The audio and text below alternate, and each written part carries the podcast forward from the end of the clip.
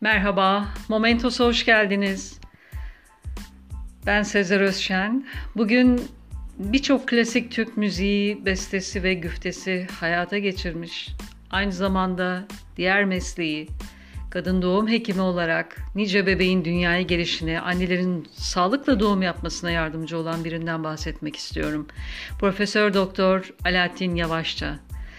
İki işini de tıbbı ve müziği büyük bir sevgiyle yaptı. Bir anısı bu aşkın özeti gibidir. Ben bir filme gittiğimde hangi sinemada hatta hangi koltukta olacağımı bildiririm ki gerektiğinde beni bulabilsinler diye. Allah rahmet eylesin Cevdet Çağla'nın bir jübilesi oluyordu. Ben de sahne alacaktım. O zaman da Taksim İlk Yardım Hastanesi'nde görev yapıyordum. Bir telefon geldi. Kritik bir doğum var dediler. Cevdet Çağla'dan borç taksi parası aldım. Hastanedeki odamın anahtarı bile üzerimde yoktu. Asistanımın pijamalarını giydim. Ameliyata girdim, bitirdim ve açık hava tiyatrosuna döndüm ve sahneye çıktım. Boşuna şen gözlerinle yüzüme bir baktın, gözümden yol bulup kalbime aktın, kalbime girdin, ateş gibi yaktın, gözümden yol bulup gönlüme aktın demedi Profesör Doktor Alaaddin Yavaşça.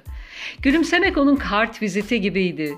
Yavaşça'nın 600'den fazla bestesi bu kart viziti dolduran ezgili harfler gibiydi.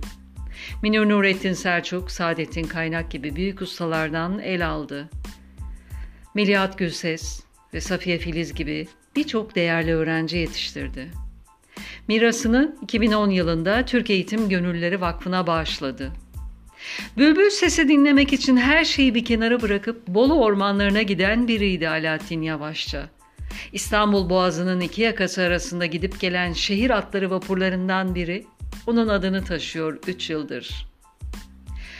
O birkaç gündür bu dünyada değil ama besteleri, şarkıları ile sonsuza kadar dilimizde, gönlümüzde. Onun bir bestesine söz yazmıştı Ali Orhan Arıkan.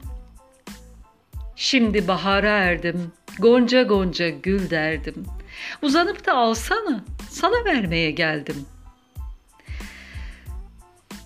Bugün bu sözlerle onun ruhu şad olsun dedik ve yayınımızı da burada bitiriyoruz. Dinlediğiniz için teşekkürler. Hoşça kalın. Momentos'la kalın.